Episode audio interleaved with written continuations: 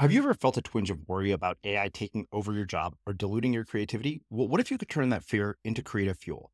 We've just published an amazing new ebook called The Four Keys to Success in an AI World. And this is more than just a guide, it's a deep exploration into the human skills that AI can't touch, the skills that are essential for standing out and thriving, no matter how much technology evolves.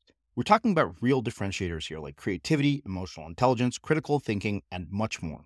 Inside, you'll find actionable insights and strategies to develop these skills, whether you're a creative person, a business person, or just simply someone who loves personal development. This isn't a story about tech taking over, it's a story of human creativity thriving alongside AI. Picture this AI as your creative co pilot, not just as a tool, but a collaborator that enhances your unique human skills. The Four Keys ebook will show you exactly how to do that and view AI in a new way that empowers you instead of overshadows you. Transform your creative potential today. Head over to unmistakablecreative.com slash four keys. Use the number four, K E Y S. That's unmistakablecreative.com slash four keys and download your free copy. And then there's the team aspect, which is, um, you know, and I, I, anybody in the military will, will tell you this that you are much less worried about um, again the rational fear of a situation when you're with a, tra- a team that you trust because and especially if you've come up in that environment where your first focus is on the person to your left and right and making sure that the conditions are safe for them looking for things that could that could surprise them uh, then you're you're taking the focus off yourself and you're saying is there anything i can be doing right now to help the the rest of my team. And you know deep down, you don't sit around and talk about it all the time, but you know deep down, all of them are thinking the same thing about you. So you have 12, 15, 20 people that are hyper focused on making sure you're safe and not worried about themselves. And the, th- the same is true in reverse. Rather than 20 people just worrying about, am I safe right now and taking care of what I need? Um, so you really do get an extra exponential gain in everyone's comfort level in the moment. And I think that's applicable to any environment. Industry can run like that, um, sports teams can run like that, etc. I'm Srini Rao, and this is the Unmistakable Creative Podcast, where you get a window into the stories and insights of the most innovative and creative minds who've started movements, built thriving businesses, written best selling books, and created insanely interesting art. For more, check out our 500 episode archive at unmistakablecreative.com.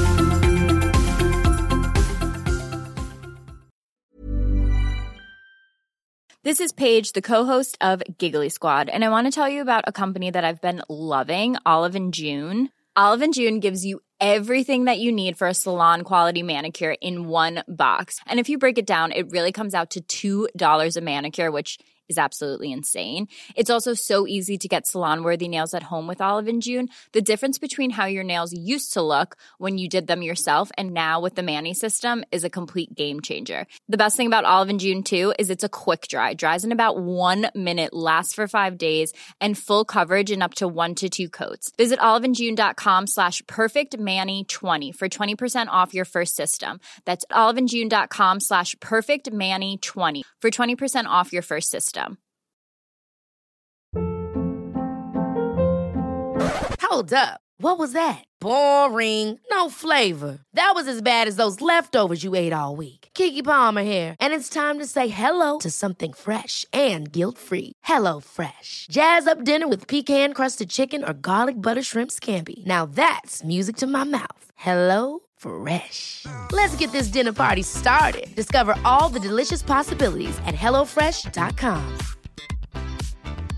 Cool fact a crocodile can't stick out its tongue. Also, you can get health insurance for a month or just under a year in some states. United Healthcare short term insurance plans, underwritten by Golden Rule Insurance Company, offer flexible, budget friendly coverage for you. Learn more at uh1.com. Many of us have those stubborn pounds that seem impossible to lose, no matter how good we eat or how hard we work out. My solution is PlushCare. PlushCare is a leading telehealth provider with doctors who are there for you day and night to partner with you in your weight loss journey. They can prescribe FDA-approved weight loss medications like Wegovy and Zepbound for those who qualify. Plus, they accept most insurance plans. To get started, visit plushcare.com slash weight loss. That's plushcare.com slash weight loss. Millions of people have lost weight with personalized plans from Noom. Like Evan, who can't stand salads and still lost 50 pounds. Salads, generally, for most people, are the easy button, right? For me, that wasn't an option. I never really was a salad guy. That's just not who I am. But Noom worked for me. Get your personalized plan today at Noom.com. Real Noom user compensated to provide their story. In four weeks, the typical Noom user can expect to lose one to two pounds per week. Individual results may vary. As creators, we're always on the move. Whether it's a live podcast event, a pop up shop, or a workshop, we're constantly interacting with community, and that's where Tap to Pay on iPhone and Stripe comes in. Imagine this you're at a live event, a listener loves your merch, or a participant wants to sign up for your course on the spot. With Tap to Pay on iPhone and Stripe, you can accept their payments right there and then, right from your iPhone, so there's no extra hardware or no delays. Total game changer. It's not just for creators, any business owner can do this. It's about making transactions smoother and much more personal, growing your business in your way. We've been using Stripe for our products and courses for a long time, and now with Tap to Pay on iPhone, you can take your business to the next level too. So visit stripe.com slash tap iPhone to learn more. Remember, folks, with Tap to Pay on iPhone and Stripe, your business is always at your fingertips. Chris, welcome to the Unmistakable Creative. Thanks so much for taking the time to join us. Hey, thanks for having me back on. Yeah, it's uh, very, very cool to have you back. You know, I got to chat with you um, when your first book, uh, Team of Teams, came out. And funny enough, um, right after that conversation, the thing that struck me the most was when you talked about this idea of shared consciousness. And we immediately um, started using Slack as a team. And I said, we need a shared consciousness as a, as a small business. And uh, that had a profound impact on me. Um, you know, I know that you now have a new book out, we will def- which we will definitely talk, but I want to start differently than we did last time. And I want to start by asking you, what did your your parents do for a living, and how did that end up impacting the choices that you've ended up making with your life and your career? Hmm, that's yeah, it's an interesting place to start. The uh, so my my father was a physician. Um, my mom was uh, a nurse when, but s- took years off from practicing and then went back in after um, I was the youngest of four. Once I was in middle school, she went back into nursing. So a medical family. Both my grandmothers were nurses. Both my grandfathers were were physicians as well. My sister's a physician, her husband's physician, so a, bit, a, lot of medical folks in the family. Um, and in, but I was also raised like in just sort of you know perfect middle class America. You know, we uh, we I was the youngest of four. We all grew up in athletics. Our parents were great, very focused on, you know, raising us as as a connected family. Um, you know, just really all American, No no real issues. So I think that was the most formative part of my upbringing was just a world of opportunity. Um, my father had served in the military. He was in the Army uh, Green Berets for about four or five years during the Vietnam years. Um, never actually went to Vietnam. Trained. Uh, he was a physician at that time as well. So he was with the jungle training units down in Panama that special forces would come through before they went to Vietnam. Um, so just the stories of that was very impactful on me. Um, and I had an uncle that was in the SEAL teams in Vietnam. So we sort of grew up in that under the umbrella of service. My mm-hmm. grandfather had been in, in World War II. So that combined, sort of the limitless opportunity of just really solid parents um, combined with sort of a legacy of service, I think is probably what drew me into wanting to do something like that. Mm. Now, when you started, did you know that you were going to end up being uh, a Navy SEAL? Like, how does how does that process start? Like, when somebody begins in the military, is it you make the decision then, or do you start out just enlisting and you work your way up to it? Because I know SEALs are pretty much like one of the most elite uh, groups of our military, having spent some time with them. Yeah, the the um, the vast majority of folks, whatever you're going to do, whether it's intelligence or aviation or special operations, you you apply through that channel coming in. So I knew I wanted to be, um, I knew I wanted to be a SEAL first and foremost, and SEALs happen to be in the Navy. So, and I wanted to go in as a commissioned officer. So you apply through that route, but you sort of start with the community and you work your way up into the bigger, uh, the bigger application process from there. Um, and the SEALs very tightly manage, obviously, the the flow of folks coming into uh, their their earliest selection windows, and then they own the training once you're actually uh, uh, signing the dotted line in, in uniform. Mm. So, you know, I've had a chance to talk with uh, you before, as well as my friend Brian Ferguson, um, and I'm, I have a question about SEAL training. I'm curious what uh, separates the people who make it through the training from the ones who don't. How much of it is mental and how much of it is physical? And um, what can we take away from that? And how can people cultivate the the kind of capacity that people who make it through SEAL training have in their own lives? Which I realize yeah. three questions in one. Yeah, yeah, yeah. Well, I'll just sort of tackle that from a few different different angles. Um, the one thing I never, I was in active uh, in uniform on active duty for a little over 15 years, and I never went back. Just never had the opportunity to go back and spend time in the training pipeline as you know an officer that sort of oversees it. I've had you know obviously a lot of great friends that have done that. Um, and I, that's the one thing in my career that I wish I had done because I think this question is fascinating, right? If you could answer, if I could answer what you just asked, um, you know, I'd be a billionaire. Right? that, that is the ultimate question that anybody's trying to, to answer in any sort of competitive space, right? Yeah. What makes a great, uh, what, what gives them the ability to make it through SEAL training where the attrition rates, you know, 80, 85%, depending on sort of year by year? What, what makes a person become a, a great physician? Um, well, if you knew that, you could go to the freshman class around the country and say, okay, here, here are the future physicians. Part of it is just um, you, you have to have the, the selection to weed that out. So even after years of experience inside the community, you could go back and find a class starting the basic SEAL training on day one of say 125 students, and you could go through your best gut, you know, experience based on you, you, just your intuitive sense over the years. Pick the 25 guys that you think are going to make it, and you might be 30% right, 40% right. It's just so hard to tell. I mean, one guy that has just finished, you know, his third Ironman triathlon, All American swimmer, will not make it through Hell Week, and the 19 year old kid from Iowa who quit smoking the day the training starts will end up finishing the top 10 in the class. So there's something deep inside a person that comes out in that sort of training, and it's a combination of. I think you know the, the obvious one out of the gates is just a high level of, of grit, perseverance, and combined with a uh, sort of a relentless discipline in your own sort of personal approach. And then there's deep seated like, um, no one's going to make me quit. You know, and that, that that's where the interesting part becomes comes out because that's tied to your sort of deep foundational stuff that all makes us each tick. That goes back to you know your early days or whatever. You know, I was the youngest of four, three brothers. We all grew up wrestling. You know, I just got my butt handed to me by my older siblings uh, for for years. So that certainly put in me like a certain, you know, small man's attitude of, uh, hey, I'm I'm going to make it through this no matter what. Um, the everybody's got some some portion of that inside them as well. So, and that's critical in the, in SEAL training for sure because it's just a the, the initial phase, six to eight months or so, is it's a pounding. You know, it's it's um, up every day at 4:30 and you go till 10 at night and just nonstop uh, for months and months on end.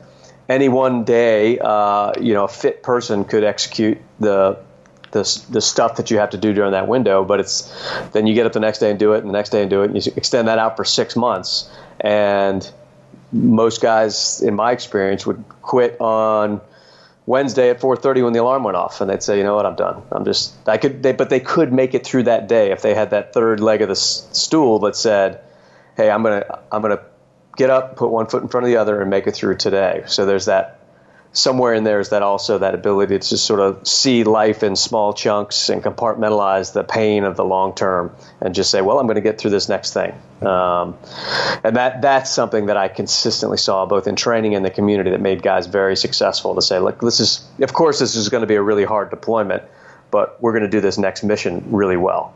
Mm-hmm.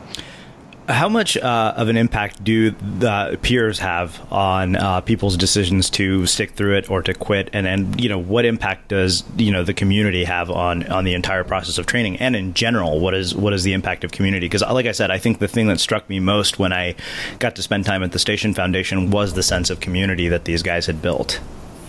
Yeah, the um, the it's it, it, I didn't know this coming in, but I think one of the unique uh, not better, not worse, but a unique aspect of the SEAL teams is that um, it's in the name. It's the SEAL teams. Like you are expected to be a member of a team, not a uh, uniquely capable superhero individual. And so that gets instilled at you day one at uh, the basic training, what we call BUD/S, out in Coronado. Um, and I think part of it's legacy of, of the types of missions. So uh, the SEALs obviously do a lot of stuff underwater. You never do anything underwater by yourself, right? Because it's just too dangerous. You can be dead in 10 seconds if something goes wrong. So when you're underwater, you're literally always tethered to at least one more person. So you're you're you're connected back and forth. You know exactly where your partner is at any any given time, and that gives. Um, you know you become more more than a sum of your parts. And so the early training before you get into any sort of advanced um,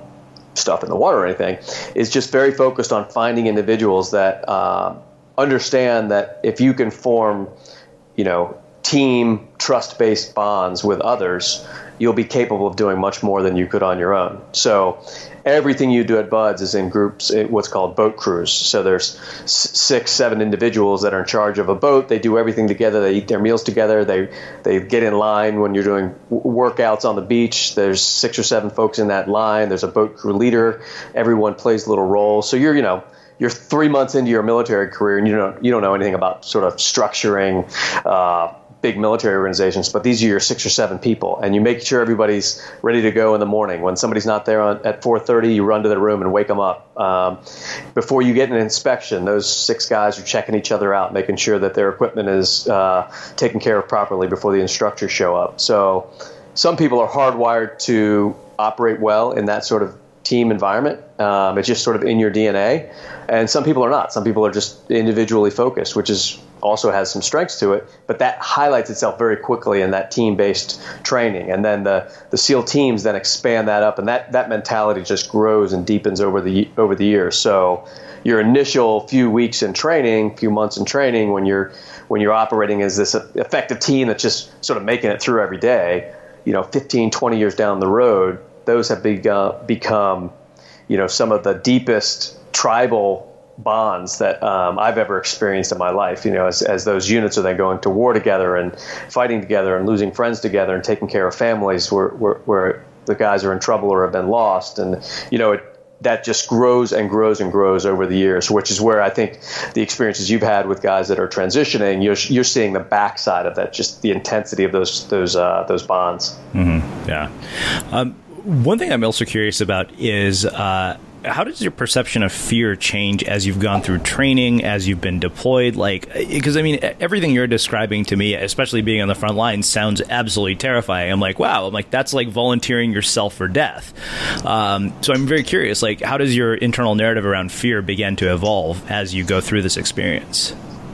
Um, well, I think there's maybe two ways to look at that. One, you can, uh, just through exposure, um, you know you've you've surfed some big waves in your life. Sure. You know if you if you went back seven years ago and looked at the biggest wave you surfed last year, it would be terrifying, right? There's yeah. no way you'd think that's ever possible. So you can just your skill goes up, but your ability to mitigate the fear and compartmentalize all that also goes down. Uh-huh. Um, some of that is is um, completely logical because you're just ready to handle it. Um, some of it's illogical. Like a big wave could kill you now, just like it could have when you started surfing. Sure. Um, but you're you're comfortable enough in the moment to be able to put that fear aside. And you you know you and you felt this I'm sure in that environment. You you operate exponentially better as a as a result of compartmentalizing what what is a very logical fear, right? So mm-hmm. if you're scared to death jumping out of a, a, a an aircraft at 20,000 feet in the middle of the night, your your chances of doing something stupid are, are exponentially higher, right? But uh, if you can compartmentalize that, um, even though it's a rational fear, you're actually going to you're in a much safer um, position. So I think that's that's a key component of it is just the uh, learning to compartmentalize it over over time. Um, and then there's the team aspect, which is um, you know, and I, I, anybody in the military will will tell you this that you are much less worried about um, again the rational fear of a situation when you're with a, tra- a team that you trust. Because and especially if you've come up in that environment where your first focus is on the person to your left and right and making sure that the conditions are safe for them looking for things that could that could surprise them um, then you're you're taking the focus off yourself and you're saying is there anything i can be doing right now to help the the rest of my team. And you know deep down, you don't sit around and talk about it all the time, but you know deep down,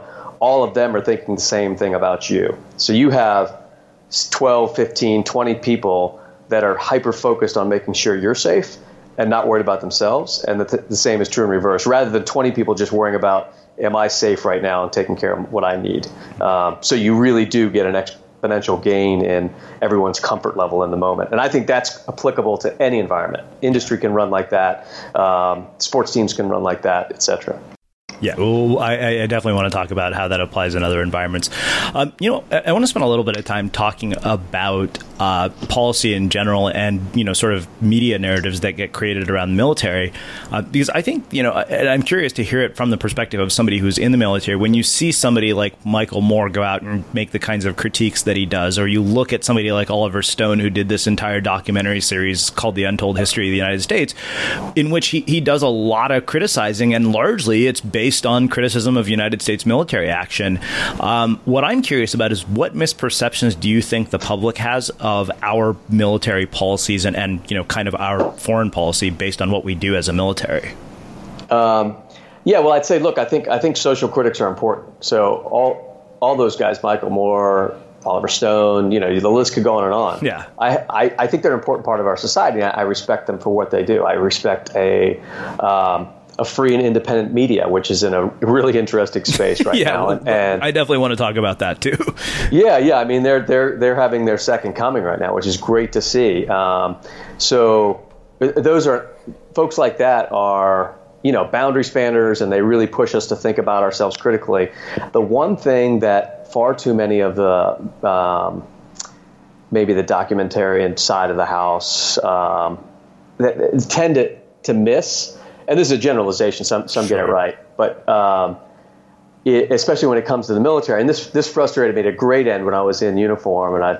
Uh, I guess I have enough time and distance now. I'm a little more relaxed about it, but I still think it's a big miss on their side, which is the if you're going to take the time to try to explain the general population around, hey, here's what's here's the real inside scoop of what's going on overseas then also take the time to educate around how the government works. Mm-hmm. Some people, some people nail this. Some people get this right, and I see this a lot in the media um, these days. I think, um, you know, I could name some folks in the media that I think are re- really doing a great job of it. But most just want to get to the the conspiracy theory of you know the shadow world, the military that makes things happen the next layer of that argument is look, the military would be the first to tell you that it exists and works for civilian leadership that's elected by the population.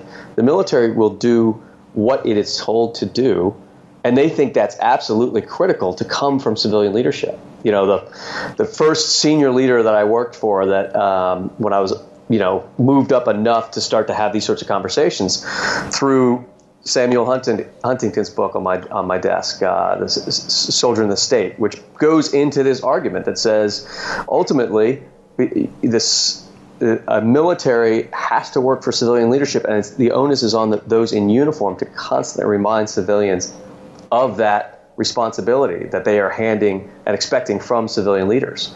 So the actions overseas are absolutely critical, and they warrant, warrant deep discussion. Um, but if you stop the argument at and then the military did this. Well, you're, you're missing the next very important question, which is why? Mm-hmm. Why are we doing that? Who's directing it? The military is executing policy that's being decided, decided upon us as a collective nation by who we put into office and the decisions that we hold them accountable for. Yeah. So that it always stops. It, most of the time, it stops one step shy of the really important question that, that's much harder to answer. Yeah, I, I, yeah, I figured I, was kind of you know thinking about that. As, I remember Jurgen telling me that as well. As I asked him, he said, you know, you have to realize a lot of these orders come directly from you know people who are in high positions in political office. Um, I, am curious. Do you ever, as somebody who's a senior leader in the military, do you ever disagree with what you've been told by you know people in, in senior political positions and question the decisions that are being made? Um, and are you forced to act in situations where you don't necessarily agree with the policy? Um, yeah, absolutely. I, will qualify um, my own career. So I got out after just over 15 years. So I was a, I was mid management. You know, so I ran units of a couple hundred. Um, in the military, a senior leader, you'd say, you know, is 20 years and up, where they're running, you know, sure. several th- thousands of folks, um, and then it goes up into the very strategic level in the general officer and admiral level. But um, the the answer is yes, uh, of course, and that's if if you if you don't have that, you have really high risk. Uh, I think uh, situation built into your nation, right? If the, if the military is just a bunch of automatons that execute with complete belief in whatever they're told to do, then then that's a little bit crazy, right? So, but but I think that's where actually the the the beauty and the power of our military, the United States military, comes from, which is we have a, a volunteer force that's very, very professional in its approach. You know, uh, capabilities that far exceed any other uh, nation in the, in the world when put together as a whole. Um, of free thinking individuals who have volunteered to put themselves in these positions. So, of course, they're going to disagree with, you know, I didn't, uh, I mean, I was too young, I guess, when Iraq started, but once I got in there and started to tease it out, I didn't think it was a great idea to be there. I can say that now that I'm, I'm out of uniform. Mm-hmm. But it didn't mean I was going to say no to a, a, deployment because that was my responsibility and the role I had chosen to play. Um, now, when I was there, um, or any other members there, are you going to execute against, you know, illegal orders? No. I mean, that's your responsibility to, to, draw that line in the moment, and you're held accountable to that. But I think the beauty of our, of our military is that people deploy and do their job, and they do it well, uh, even in situations where they can they're close enough on the ground to think, I don't I don't know that this is working. Uh, but I understand what our role and mission is now, so I'm going to execute it. But I'm also going to advise those above me on what I'm actually seeing on the ground. So you have to have that that tension built in there. Hmm. Hey, I'm Ryan Reynolds. Recently, I asked Mint Mobile's legal team if big wireless companies are allowed to raise prices due to inflation. They said yes. And then when I asked if raising prices technically violates those onerous two-year contracts, they said, "What the f*** are you talking about? You insane Hollywood ass." So to recap, we're cutting the price of Mint Unlimited from $30 a month to just $15 a month. Give it a try at mintmobile.com slash switch. $45 up front for three months plus taxes and fees. Promoting for new customers for limited time. Unlimited more than 40 gigabytes per month. Slows. Full terms at mintmobile.com. Hold up. What was that? Boring. No flavor. That was as bad as those leftovers you ate all week. Keke Palmer here. And it's time to say hello to something fresh and guilt-free. Hello Fresh. Jazz up dinner with pecan-crusted chicken or garlic butter shrimp scampi. Now that's music to my mouth. Hello Fresh. Let's get this dinner party started. Discover all the delicious possibilities at hellofresh.com. Cool fact a crocodile can't stick out its tongue. Also, you can get health insurance for a month or just under a year in some states. United Healthcare short term insurance plans, underwritten by Golden Rule Insurance Company, offer flexible, budget friendly coverage for you. Learn more at uh1.com. There's never been a faster or easier way to start your weight loss journey than with PlushCare PlushCare accepts most insurance plans and gives you online access to board-certified physicians who can prescribe FDA-approved weight loss medications like Wegovy and Zepbound for those who qualify. Take charge of your health and speak with a board-certified physician about a weight loss plan that's right for you. Get started today at plushcare.com slash weight loss. That's plushcare.com slash weight loss. plushcare.com slash weight loss. Hiring for your small business? If you're not looking for professionals on LinkedIn, you're looking in the wrong place. That's like looking for your car keys in a fish tank. LinkedIn helps you hire professionals you can't find anywhere else, even those who aren't actively searching for a new job but might be open to the perfect role. In a given month, over 70% of LinkedIn users don't even visit other leading job sites. So start looking in the right place. With LinkedIn, you can hire professionals like a professional. Post your free job on linkedin.com slash people today. As creators, we're always on the move. Whether it's a live podcast event, a pop-up shop, or a workshop, we're constantly interacting with community, and that's where Tap to Pay on iPhone and Stripe comes in. Imagine this you're at a live event, a listener loves your merch, or a participant wants to sign up for your course on the spot. With Tap to Pay on iPhone and Stripe, you can accept their payments right there and then, right from your iPhone, so there's no extra hardware or no delays. Total game changer. It's not just for creators, any business owner can do this. It's about making transactions smoother and much more personal, growing your business in your way. We've been using Stripe for our products and courses for a long time, and now with Tap to Pay on iPhone, you can take your business to the next level too. So visit stripe.com slash tap iPhone to learn more. Remember, folks, with Tap to Pay on iPhone and Stripe, your business is always at your fingertips.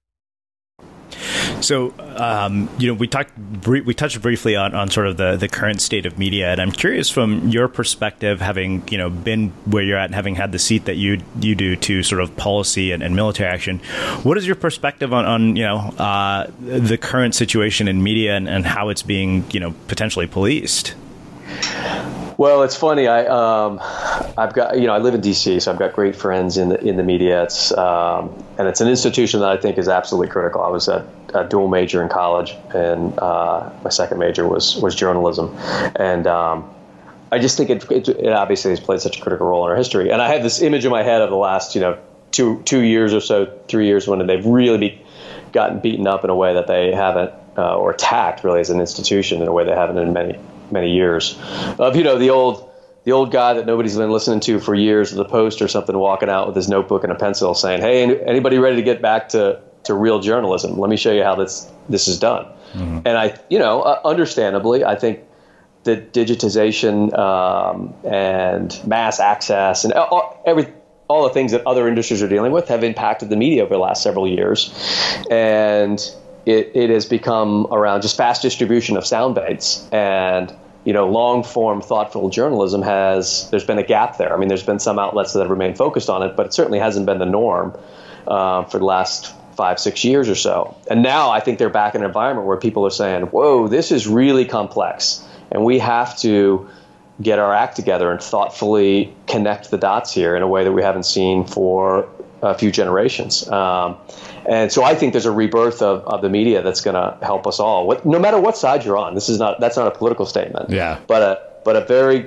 a very focused media who holds itself accountable to accuracy and who isn't afraid to invest in long form journalism and research, which isn't I'm not talking about a long article. I'm talking about months or years of development to really understand what's happening in the world and informing people clearly about that that makes us a much better nation um, as, as a result. So I'm excited to see what's going on, but I also think they're they're back in the trenches now and they're they're under uh, under attack. Some of which they they brought on themselves, and some of which I think is is the result of sort of the information age transition. Yeah, yeah, absolutely. Well, let's do this. Let's uh, let's shift gears and let's actually start talking uh, about the book. Uh, you know, last time you know we talked about Team of Teams. Um, so what what really prompted uh, the sort of you know decision to write this book? And then I'd like to actually go into the framework of of all the ideas in the book.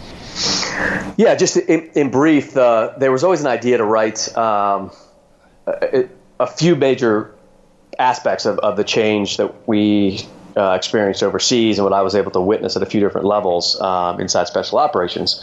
One of which was okay, let's frame the big theory of the case, which we did in Team of Teams. Then let's lay out the actual framework of what leaders should be looking for if they want to go through a similar transition.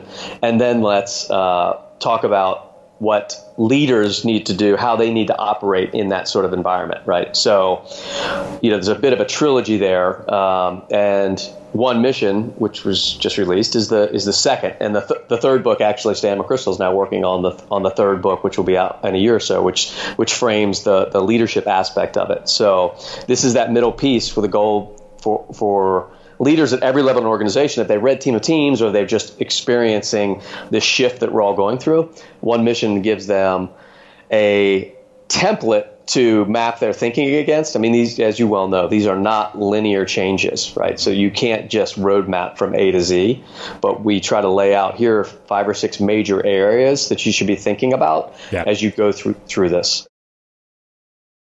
All right, so let's get into uh, those five or six areas because I got a chance to read the book and um, I just there's so much value in it. So can you kind of walk us through each of those five or six areas and give us kind of a high level overview of each one? Um, sure, I'll try, I'll try to be uh, give you the, the sound bites. I mean, we, yeah. we, we essentially start with this idea of the creation of um, an aligning narrative, right? So this was based on my uh, reflections on what I'd experienced in my military career and which took a, a while to unpack. Um, because I'm a process oriented person, and so I initially focused on, you know, what were the changes that were made in how we uh, executed process to get from intelligence to execution of missions.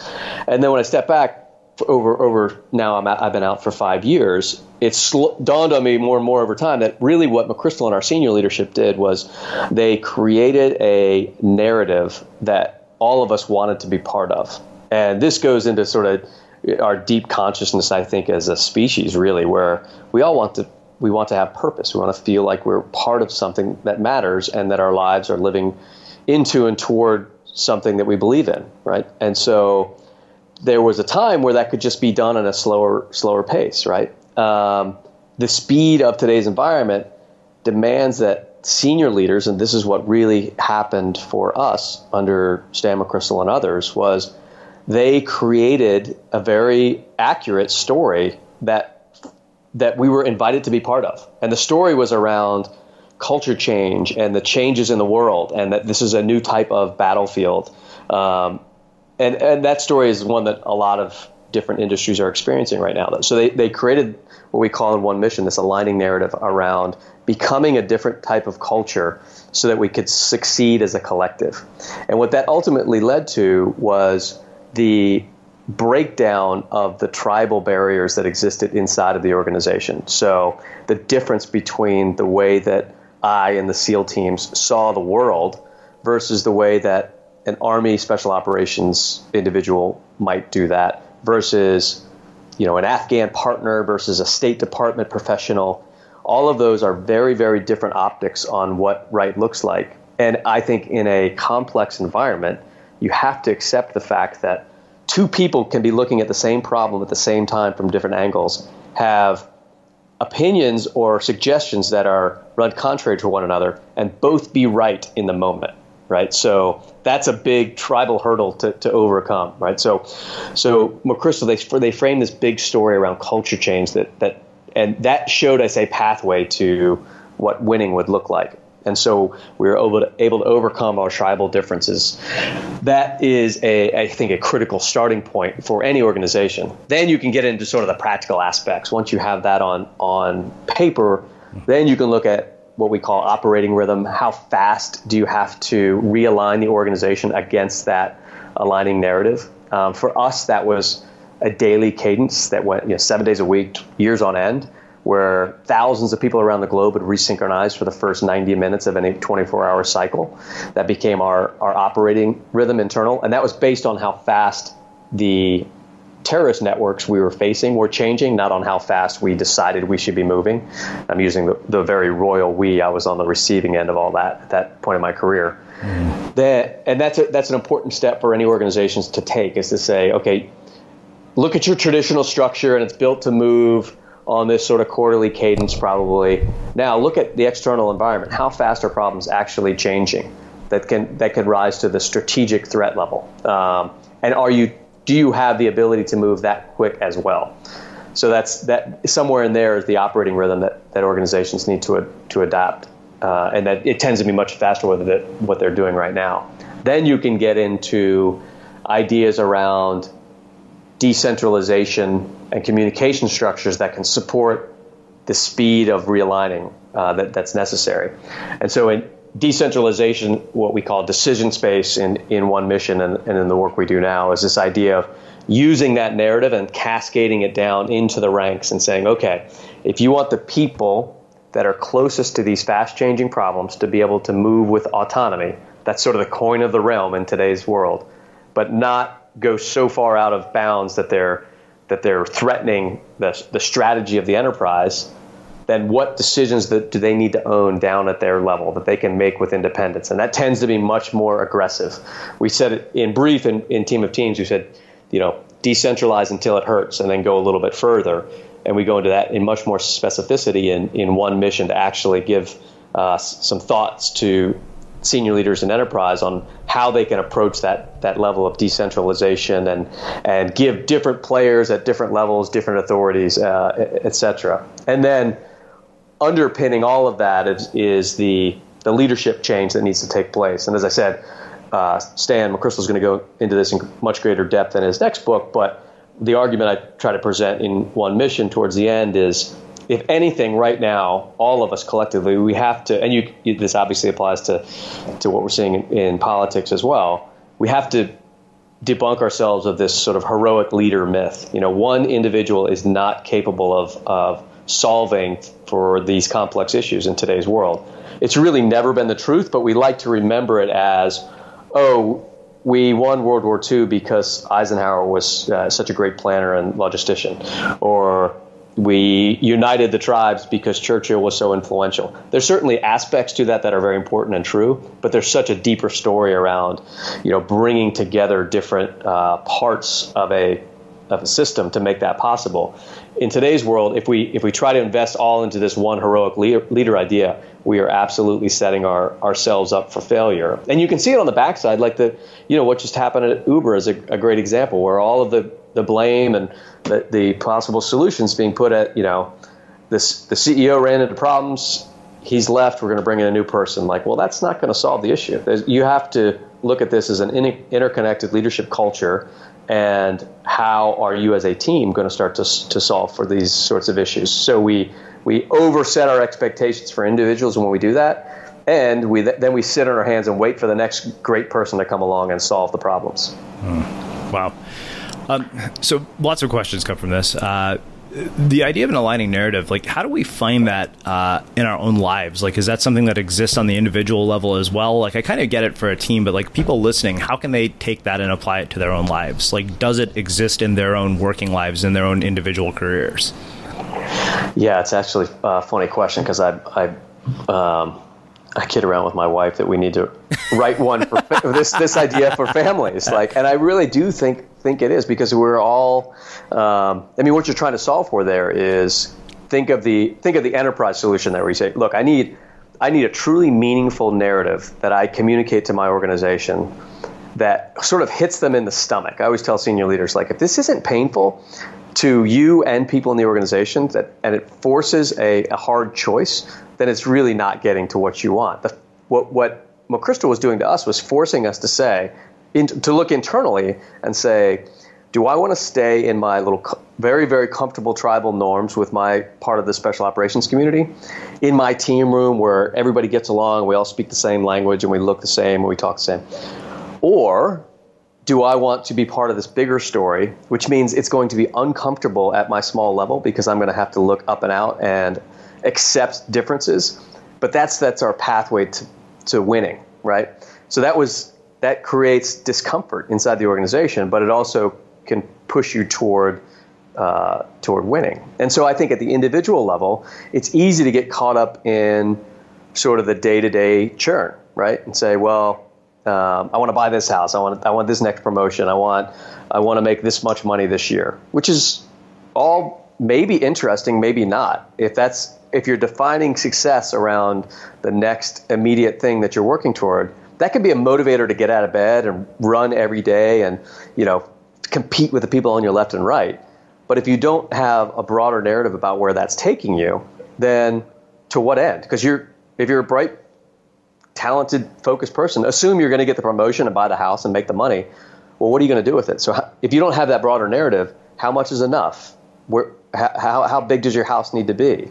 So, and that that's where I think when you people say all the time, like, well, I know plenty of people that are really wealthy and not happy versus others that are uh, have just enough and are extremely content and and fulfilled per- people. I think the content and fulfilled people they had that narrative. They knew what they wanted uh, out of life because they knew what they were going to do with it. Versus I'm going to go out and get it all and then I'll figure out what to do with it. That that never works out. At least not in my experience. I've never seen someone just go and amass all the stuff and then say, ah, now I've got it. Here's what I'm going to do with it. You have to start with the, the narrative where, where you're trying to get to.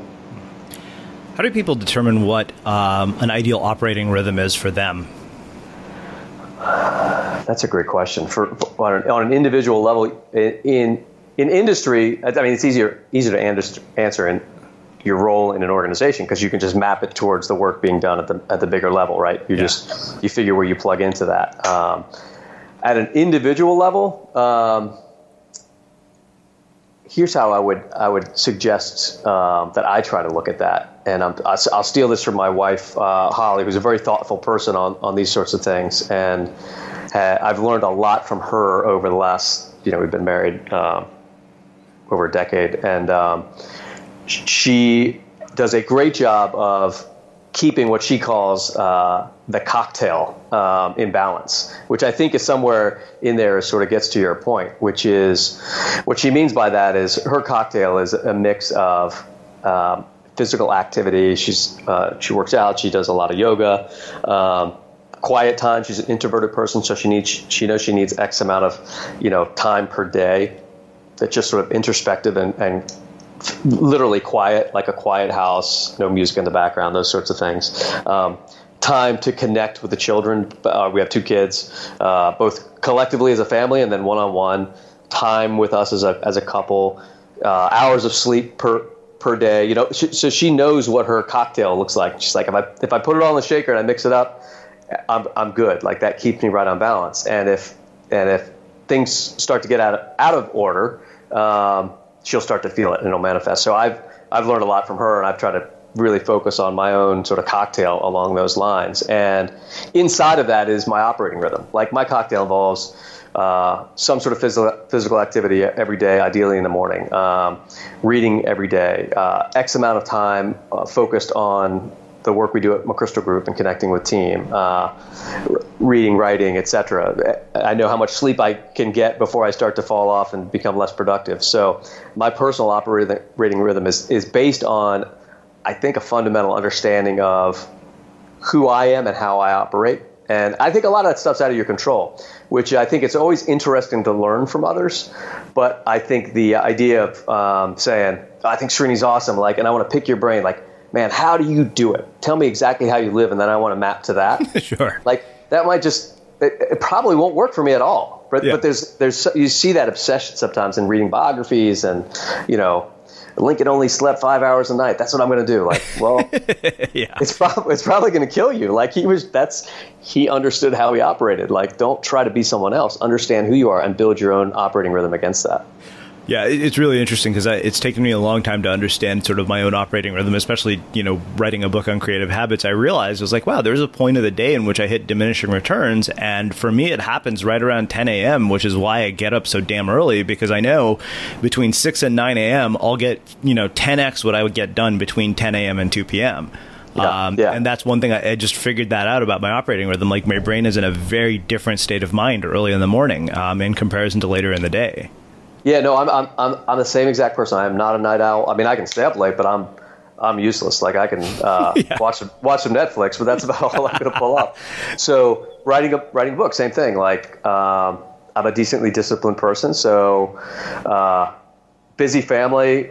Uh, my wife works in nonprofit, two kids in school, so I was up at you know a little after five every day for you know however long, year and a half, and really focus on this this book go downstairs, have a cup of coffee, come back to my desk. I'm writing before six, and I could go, I could write intensely for 75 to 90 minutes. Yeah. And then that was kind of it. I could keep writing, but the the words were just going to turn into dribble. I was no longer writing good sentences, right? Yeah. Um, so that was it. That was my intensely focused period of the day for writing. Now I would think about the book for hours. I'd do research. I'd read other stuff. I'd I'd go back and sort of read a bunch of pages and see if the themes were there, etc. But I didn't try to write intensely. And, and it's to your point. I think when I, because people like you, like, well, what, what's the process of writing a book?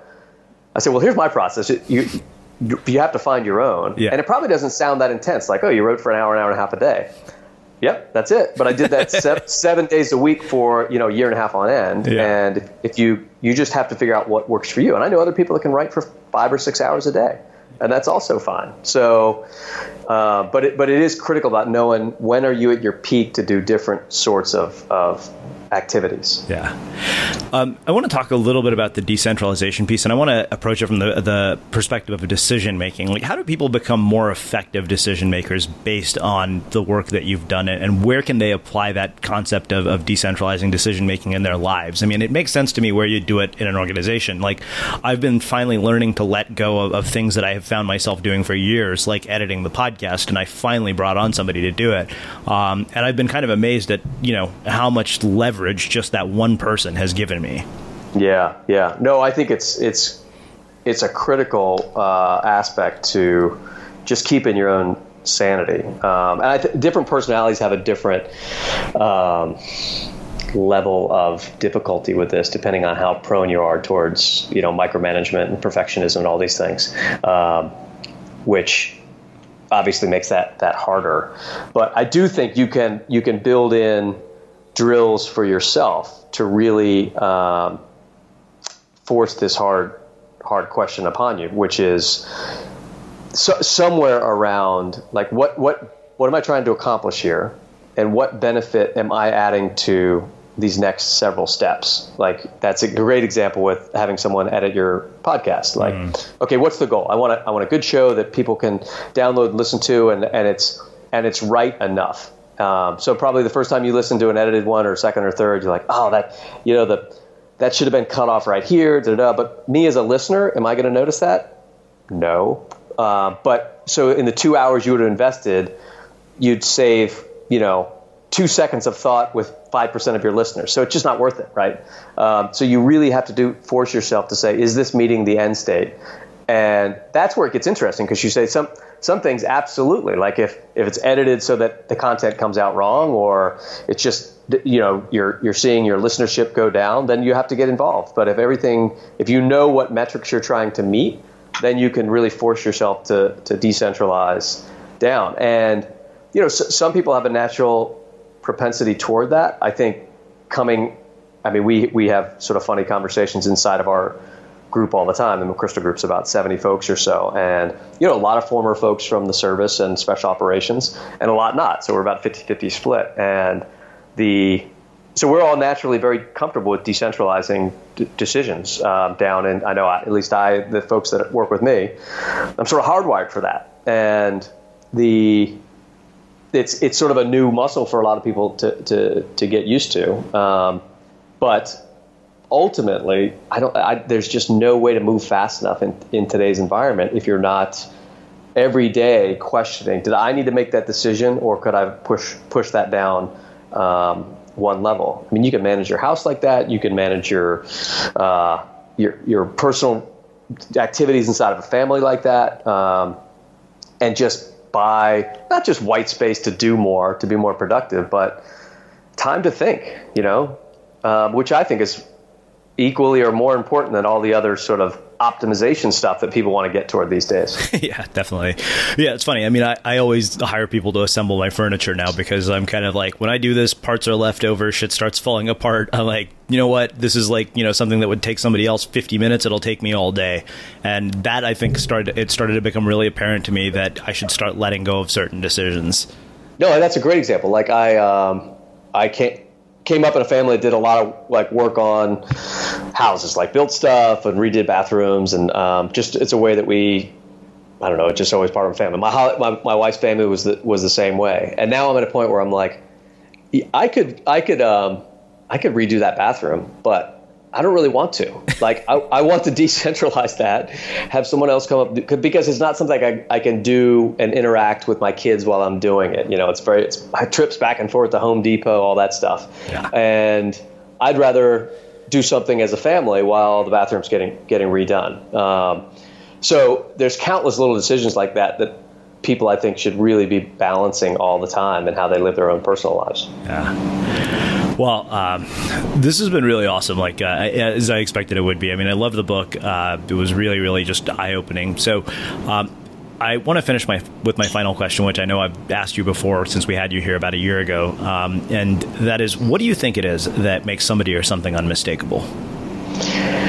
Yeah, I think last time we we talked, I I, I think I probably talked about um, you know people that are in their their flow, um, and my opinion on that has probably just increased over the last few years, which is um, that's to say, and you've you've met these people, um, but it goes back to some of the stuff we were we were we were talking about earlier. Um, most of this is about you know an individual journey, like most of this, like figuring out life, etc. And it's far too easy and too seductive, I think, and especially in today's world, for people to look outside to what right looks like and try to live into that. And I think that's that's a that's a roll of the dice, and it's usually going to land on bad numbers, right?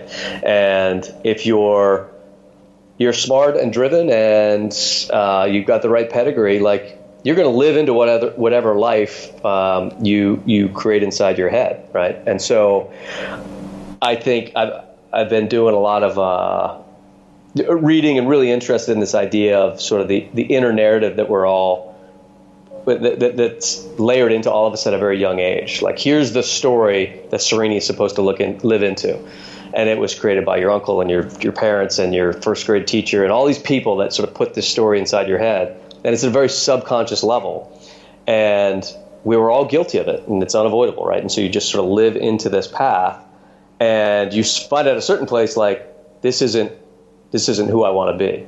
So the the most unique people and and satisfied people in my life that I know to be around are ones that have come to confront that, and that's a very personal, you know, in your own head sort of discussion and demonstrate a willingness to break out of it and then recreate the story that they want they want to live into.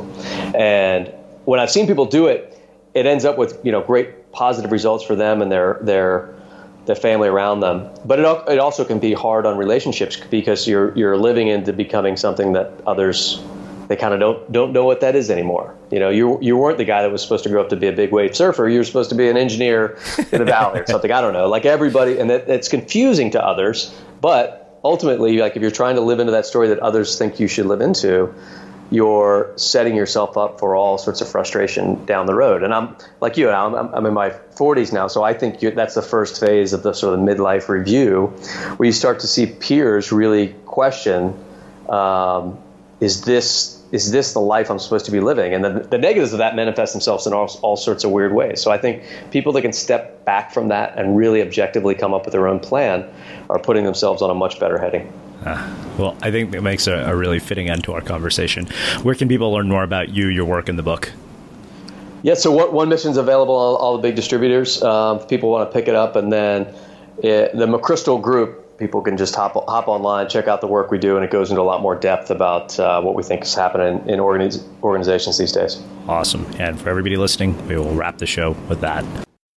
Thank you for listening to this episode of the Unmistakable Creative Podcast. While you were listening, were there any moments you found fascinating, inspiring, instructive, maybe even heartwarming? Can you think of anyone, a friend or a family member who would appreciate this moment?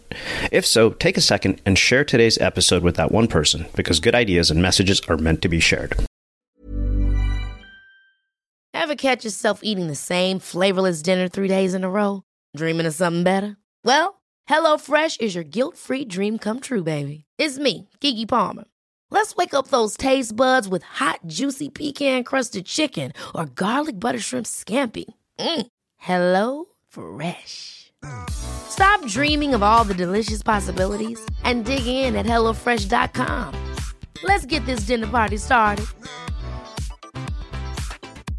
Mom deserves the best, and there's no better place to shop for Mother's Day than Whole Foods Market. They're your destination for unbeatable savings, from premium gifts to show-stopping flowers and irresistible desserts. Start by saving 33% with Prime on all body care and candles. Then get a 15-stem bunch of tulips for just $9.99 each with Prime. Round out Mom's menu with festive rosé, irresistible berry chantilly cake, and more special treats. Come celebrate Mother's Day at Whole Foods Market. Even when we're on a budget, we still deserve nice things. Quince is a place to scoop up stunning high-end goods for 50 to 80% less than similar brands. They have buttery soft cashmere sweaters starting at $50, luxurious Italian leather bags, and so much more. Plus, Quince only works with factories that use safe, ethical, and responsible manufacturing. Get the high-end goods you'll love without the high price tag with Quince. Go to quince.com/style for free shipping and 365-day returns.